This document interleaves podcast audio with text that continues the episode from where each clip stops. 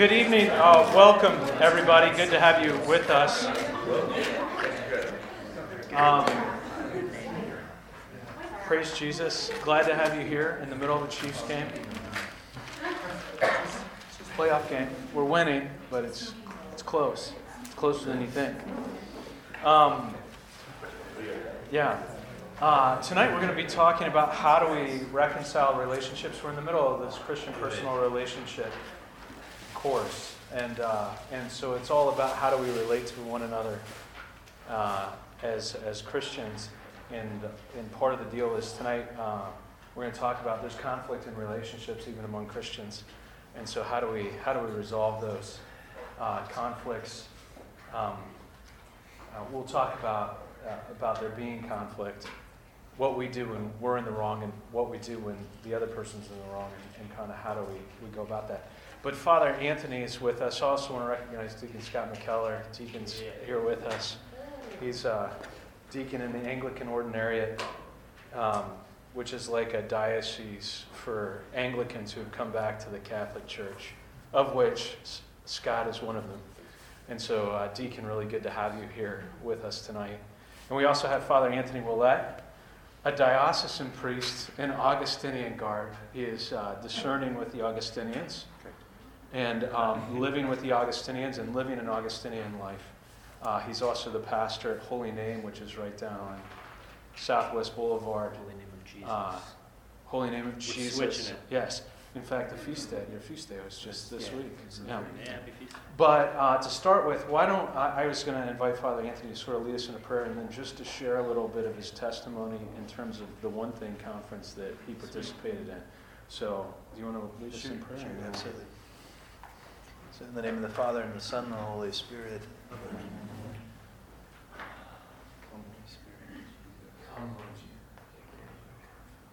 Heavenly Father, we cry out to you, brothers and sisters, in the sonship of your Son. We thank you for the peace that surrounds this place. We thank you for being able to gather with family and friends, um, to, to enter in, um, to receive, uh, to grow, and to be strengthened by uh, the gift of your Spirit that is here in our midst. Um, Heavenly Father, stir up within us that gift of your Holy Spirit um, that we might experience a confidence not in ourselves, but in your faithfulness and in your giftedness as you pour that out into our lives. Heavenly Father, we thank you for gathering us here. Bless us and bless our time together. May we be drawn closer to your most precious heart, your fatherly heart for us. We ask this all in the holy name of Jesus, who is Lord forever and ever. Um, I find it fascinating what the topic is tonight, and I'm sure it's discussed more about like dealing dealing with the relations of each other. But um, being able to attend the One Thing event, um, it's my second time. Uh, for those who do not know, the One Thing event is put on by the International House of Prayer every year, the last four days of the year. Um, just spending those last four days in prayer, uh, having speakers come, times of uh, just praise and worship, uh, hearing great talks, um, and fellowship. And uh, so I went last year for the first time, received a lot of graces, uh, went again this year. Was introduced to the whole thing of even going to this by um, Keith Major, who for years he and his wife Ivona were a part of IHOP. He reverted back to the Catholic Church and um, has been trying to network and connect Catholics who are coming to this event to know that there are other Catholics that are there and to get us networked with each other. Um, there's in the afternoon an opportunity for a breakout session and different things and topics that they have and presentations. And so Keith and his wife have been trying to create breakout sessions for the Catholics to come together. Um, the first breakout session we had uh, for this year, um, it was Lou Engle who came and spoke, and literally the whole room was full. There was standing room only. There was like 260 some people that showed up. It was a bunch of university students from Ohio. Um, there was a group from California, Texas, um, people from New York. They were, they were just from all over that had come, um, and it was it was the biggest gathering we have had in three years of doing this Catholic ecumenical track. It's called the Catholic ecumenical track because they can't advertise it as a Catholic track because everybody would say, well, what about the Lutherans or what about what about the Anglicans or what about the Presbyterians or what about we, we want to have our own track. And so they, they just advertise it as the ecumenical track.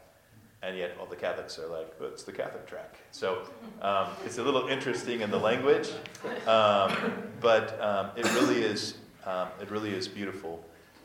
I think um, there's some personal things I could say, uh, just graces that I've received. Maybe I'll talk a little bit about that. But what's really on my heart, um, what I've experienced from people like Lou Engle, uh, Mike Bickle, uh, who's leading the IHOP community, um, Allen Hood, who is a part of that, and he's he's there, gave a presentation. Um, Francis Chan, who presented, um, Todd White, who presented. I can't believe I'm remembering these names. I'm terrible at names. But what what has touched me so profoundly by hearing these men share and speak over these last two years is there's this humility that is there.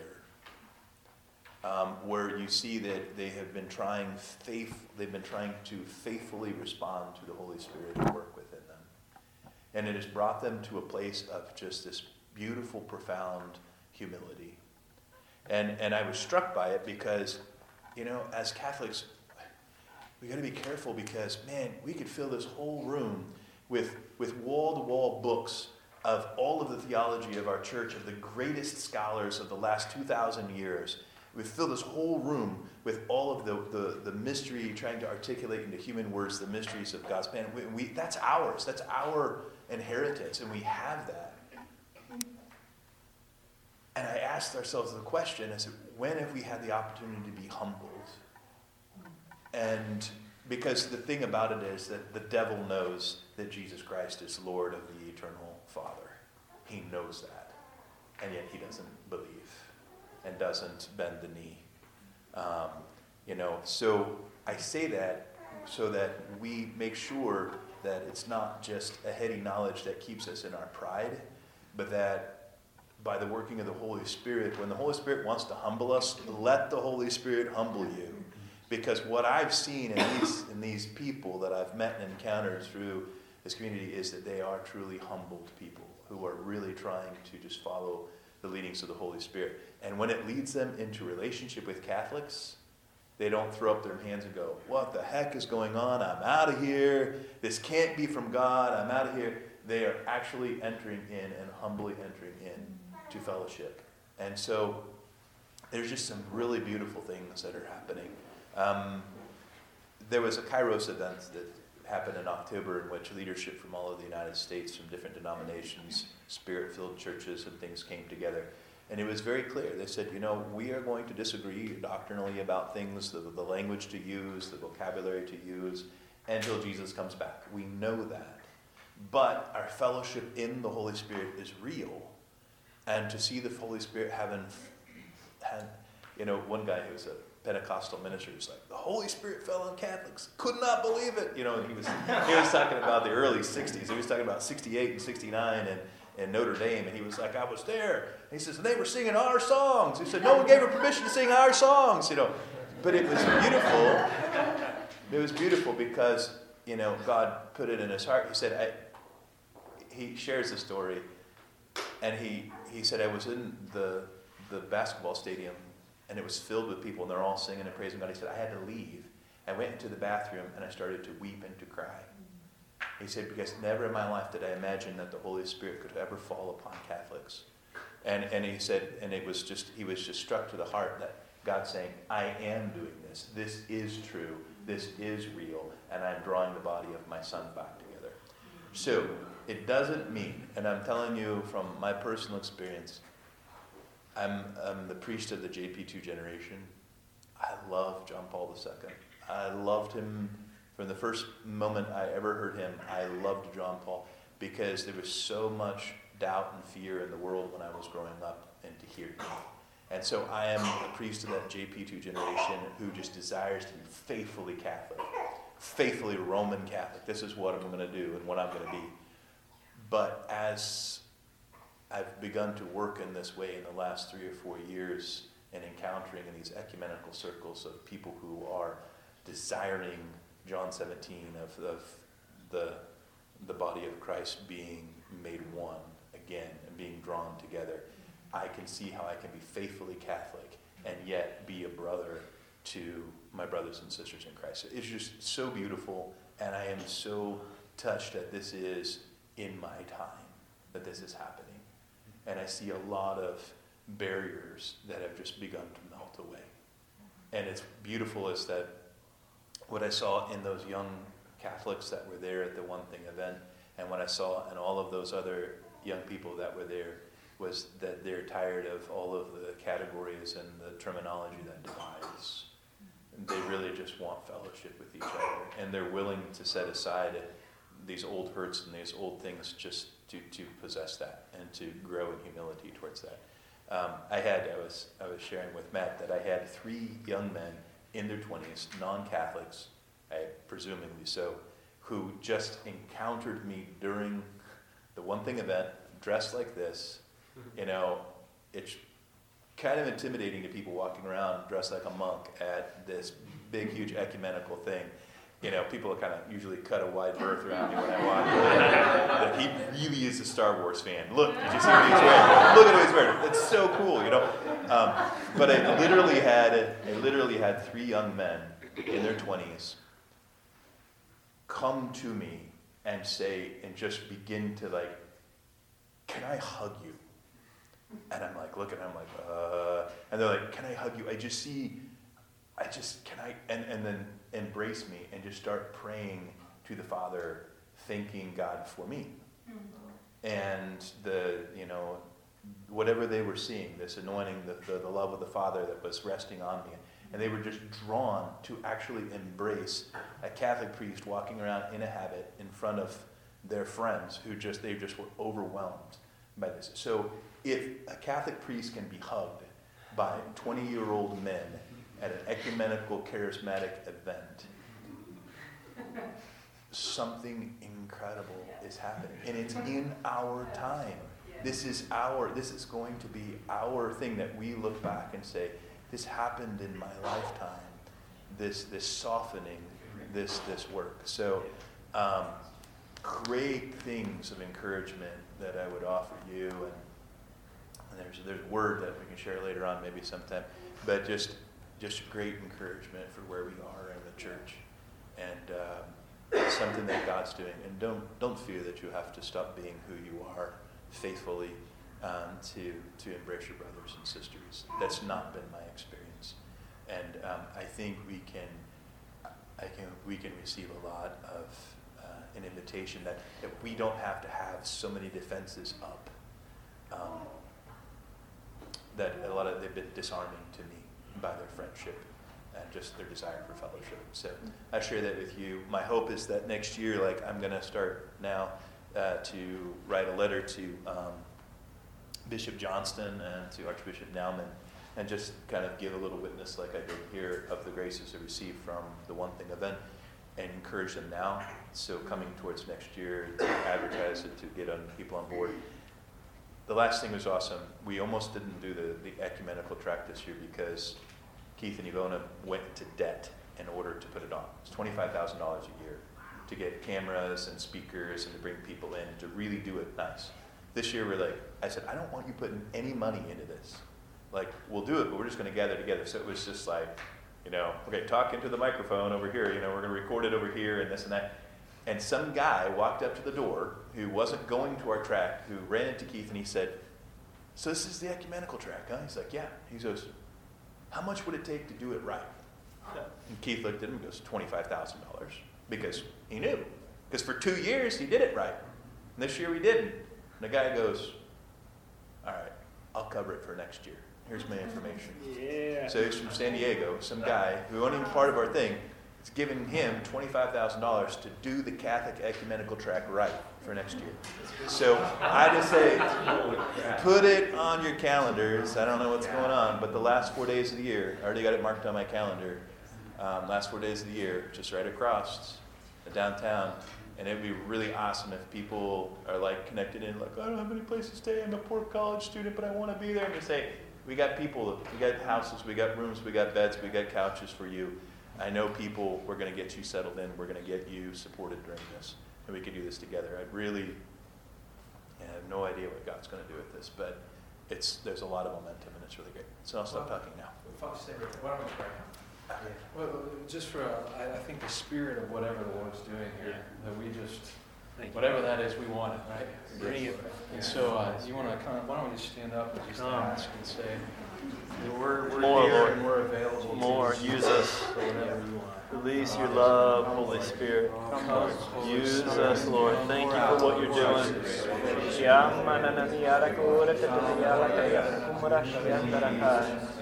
Father, come. Teach us. Teach us to be humble, Jesus. Teach us to receive. Teach us how to We love. speak against any obstacles, any barriers or walls, Yeah. uh, doors that are shut. Yeah. We speak against them, Lord. We ask you to tear the walls, Yeah. to open doors, to prepare hearts, to put people in the places for the time and the conversations and these divine encounters. In Yeah. Jesus' name. In Jesus' name. Thank you, Lord. Thank you, Lord. Holy Spirit, come. Praise you, Lord. Speak, Father. Speak, Father.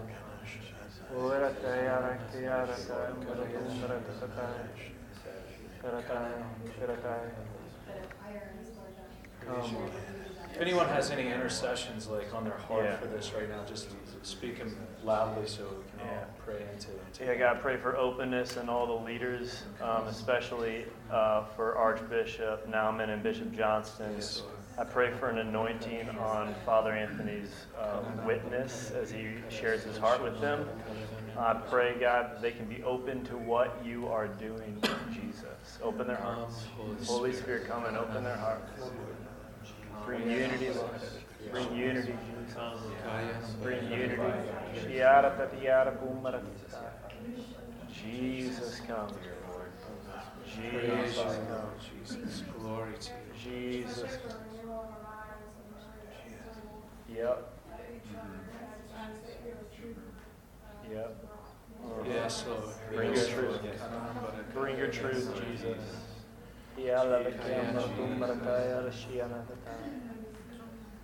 We, we raise up, uh, Heavenly Father, we ask you to raise up uh, intercessors. We ask you to raise up people who are willing to fast for this, that they would fast, desiring that the church, that we would bear witness, unified, uh, that we would bear witness so that the world might know that Jesus has been sent by you, Yes. Heavenly Father, and Yes, that, Lord. And that, that Jesus is Lord. Yeah. Um, we ask you, Lord, that you would, you inspire and that you would bring uh, conviction to the hearts of those who, who know that they are called to fast for this intercession, for this intention. Lord, we ask you to, to raise them up. Yes, Lord. Lord, I s- I would pray especially that you'd raise up young Catholics in Kansas City to this, with this heart. Intercessors, prayers, fasters for this work. Come, Yeah. Lord Jesus. Mhm. Come, Jesus.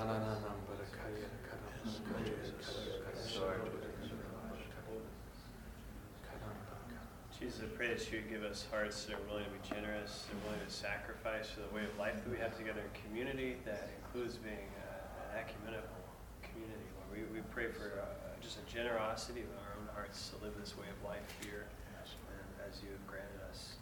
Lord Jesus. Thank you. Jesus. Thank you, Jesus.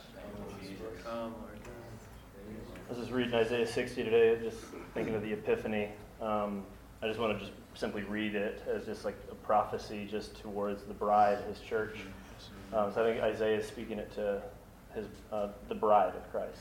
Um, Arise, shine, for your light has come, and the glory of the Lord has risen upon you. For behold, darkness shall cover the earth, and thick darkness the peoples, but the Lord will arise upon you, and his glory will be seen upon you. And nations shall walk by your light, and kings the brightness of your rising. Lift up your eyes round about and see. They all gather together, they come to you. Your sons shall come from afar, and your daughters shall be carried in the arms. Then you shall see and be radiant. Your heart shall thrill and rejoice, because the abundance of the sea shall be, tur- sea shall be turned to you, and the wealth of the nation shall come to you. Yeah, Jesus, Jesus, come and purify your bride. Let the, the light of your bride shine, Jesus, for people to come and see your beauty. Jesus. Jesus. Thank you, God. Thank you, Lord. Holy Spirit, we just pray that you would be on this in each of our hearts, Lord, that you would uh, fan a flame here uh, Move, Lord. of ecumenism, of love, of unity. Mm-hmm. Uh, begin it now in our own hearts, in Yes. the relationships Come, that we have with others, in little ways that we can, the that we can be, um, you know, brotherly and sisterly and loving. Come. Um, Jesus. help us to not be afraid, Lord. Yeah. To be truly who we are Mhm. and not to be afraid to encounter the other. Yeah. We ask this in Jesus' name. Jesus. Amen. Amen. Thank you, Father. Thanks, Father.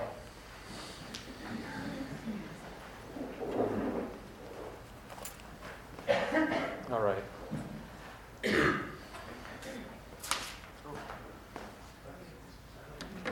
I'm just going to spend a few minutes here. Reconciling relationships, that's appropriate, right? So we have big church relationships that need to be reconciled. 500 years has been long enough, I think. Um, so three things here, and I'll just go quickly, and then maybe we could just discuss in little small groups how we've approached reconciling relationships or not approached it. Um, first is the reality of the failure in our relationships. Um, second is what should I do when I hurt somebody, and lastly, what should I do when someone hurts me? Um, and then we'll have a little discussion on things you've found helpful in reconciling relationships and things that you've found not helpful. I'm, I'm good at the whatnot. All right. So, um, there's a reality in our situation, right, that we that we live in a world of broken relationships. We come from families with broken relationships.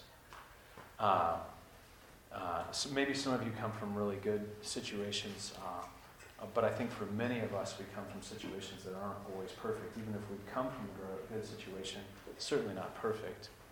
And a lot of us come from broken situations in this world. Um, and we're going to encounter uh, conflict in our relationships with one another. Uh, we're going to encounter wrongdoing, uh, both by ourselves and by others, even among those we love the most. And unfortunately, this conflict is just a nor- it's normal part of our, our life. Uh, we don't live in a conflict-free world. We don't live in conflict-free marriages. We don't live in conflict-free relationships with one another. People are going to hurt you. They're going to hurt me, and we're going to hurt other people. That's just it's going to happen. Um, and we all know that certain um, that wrongdoing that's left unresolved can bear a lot of bad fruit. I mean, just think about um, the, the years and years just of this, of the disunity between the churches and the lack of example that is to the world. Um, and I think there's a thinking sometimes that time alone will bring healing. But I know people that it's been 10, 20, 30 years in the past, and they're still they're still dragging this unresolved conflict with them. And we want to learn how to reconcile those things before we die. Um, right? There's certain things in our relationships and certain ways of behaving towards uh, others that there's certain actions, there's certain speech that are always wrong, no matter what. There are objective standards uh, of right and wrong.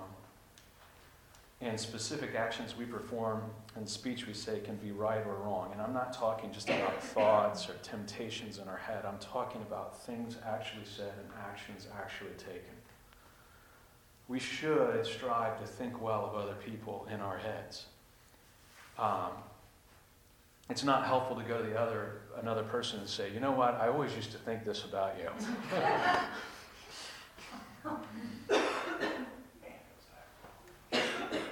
and now, you know, I feel better, but you feel, you feel bad.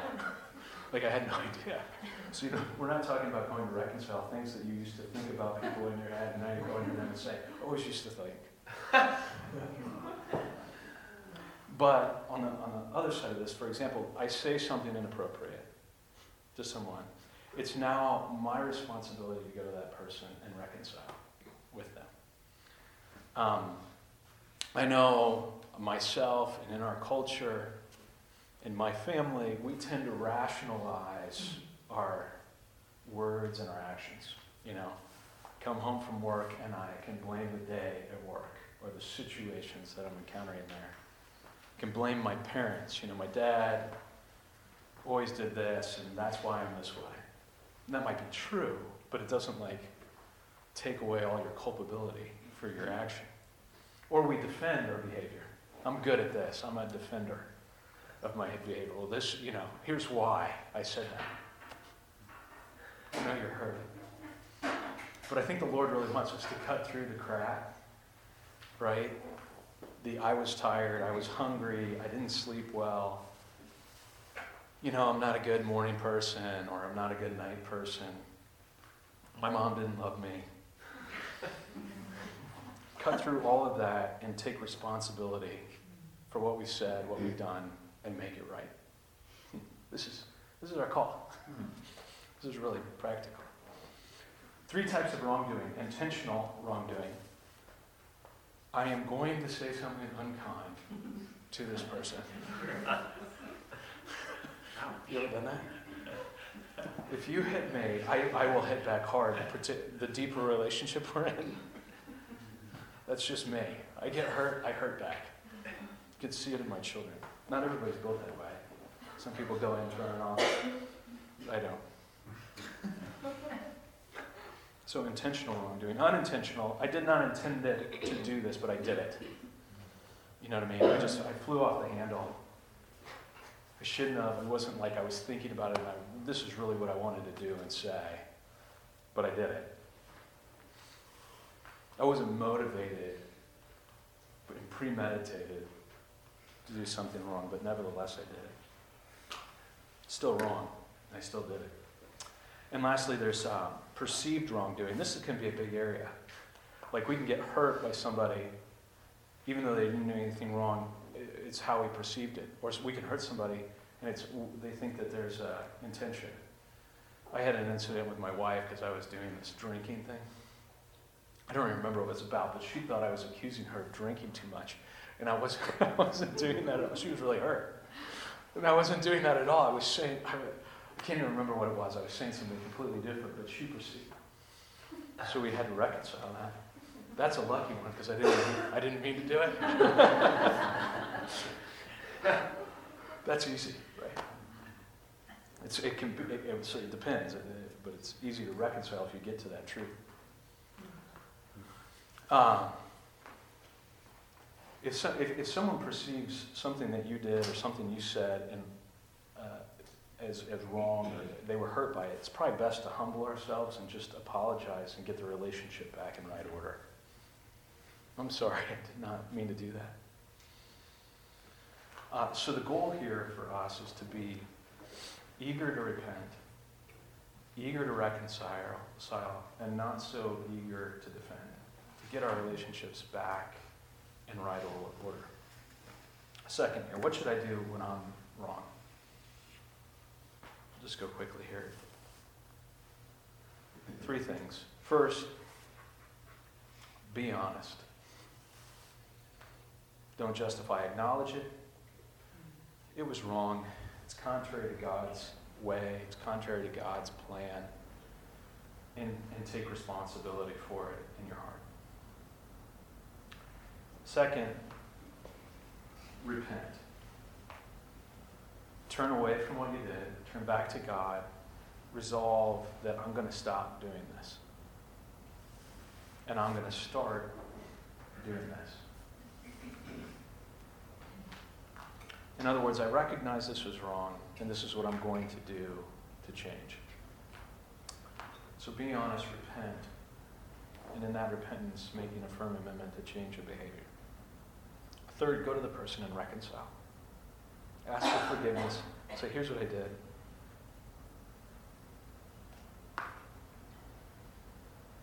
I'm sorry. Would you please forgive me? In our family, we really work on the please forgive me part. And we ask the other person to say, I forgive you. Please, here's what I did. Please forgive me. Then say, I forgive you. There's a tendency when you say, you know, here's what I did. Please forgive me. Oh, it's okay. Well, actually, it's not okay. It's not okay. That's what we say, though. That's, that's how we talk. So I just encourage you guys really to go to a person and say, Would you forgive me? And, not, and somebody asks you to forgive them, don't just say it's okay, but just say, I forgive you. Just as a no, this should be a really normal part of our life. A really normal part of our family because there's, eh, there's hardly a day that goes by, at least in my family. The worms, as you guys are probably in a better position. no, you do laugh too quick. You have to spend some time with us. Um,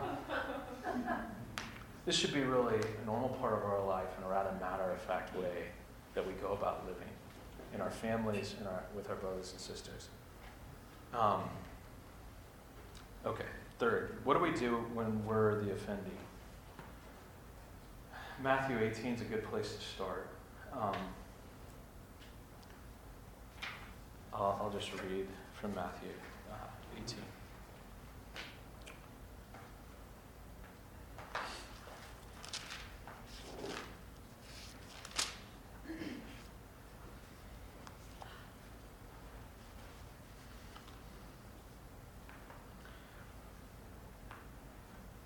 If your brother sins against you, go and tell him his fault between you and him alone. If he listens to you, you have gained your brother. But if he does not listen to you, take one or two others along with you, that every word may be confirmed by the evidence of two or three witnesses. If he refuses to listen to them, tell it to the church. And if he refuses to listen even to the church, let him be to you as a Gentile or tax collector. Truly I say to you, whatever you bind on earth shall be bound in heaven, and whatever you loose on earth shall be loosed in heaven.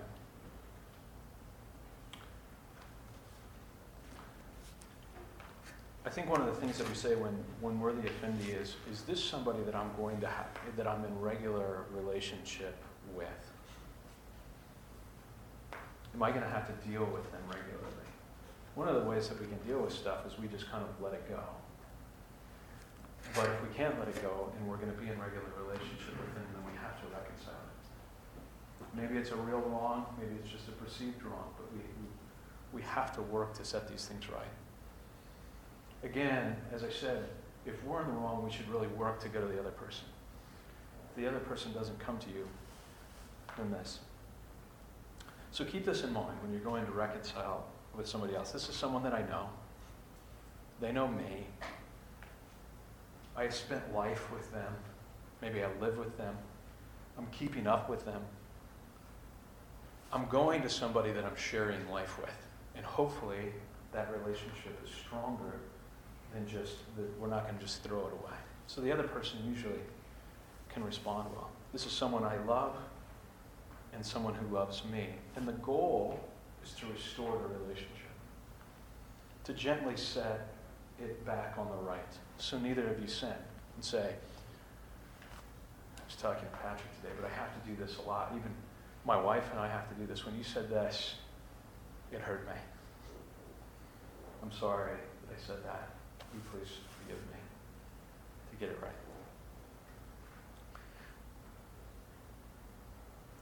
When we go to somebody, I think it's best to examine ourselves first. You know, like what's going on here? Have I taken an active interest in this relationship that I'm going to reconcile? Have I spent time with this person? Am I, or not? Have I been a good example?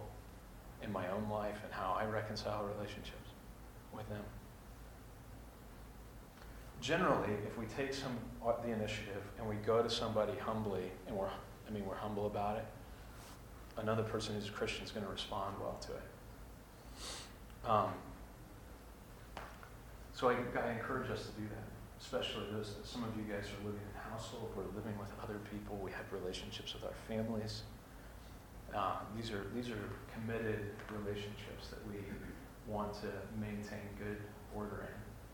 And so if we've been um,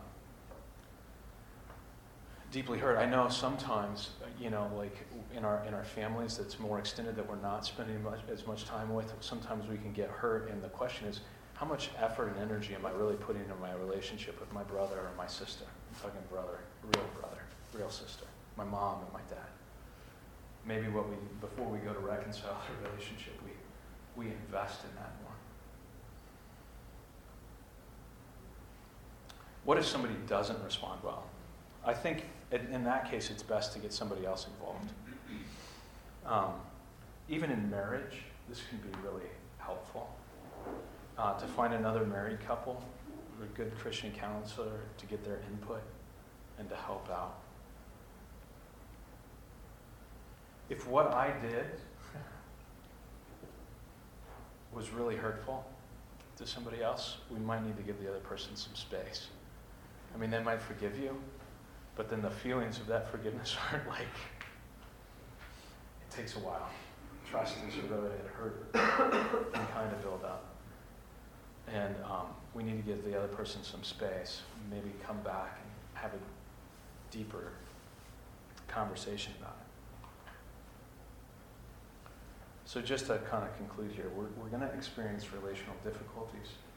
This is not going to be a surprise to us, but we have a responsibility to work to reconcile and maintain good order in our, our relationships.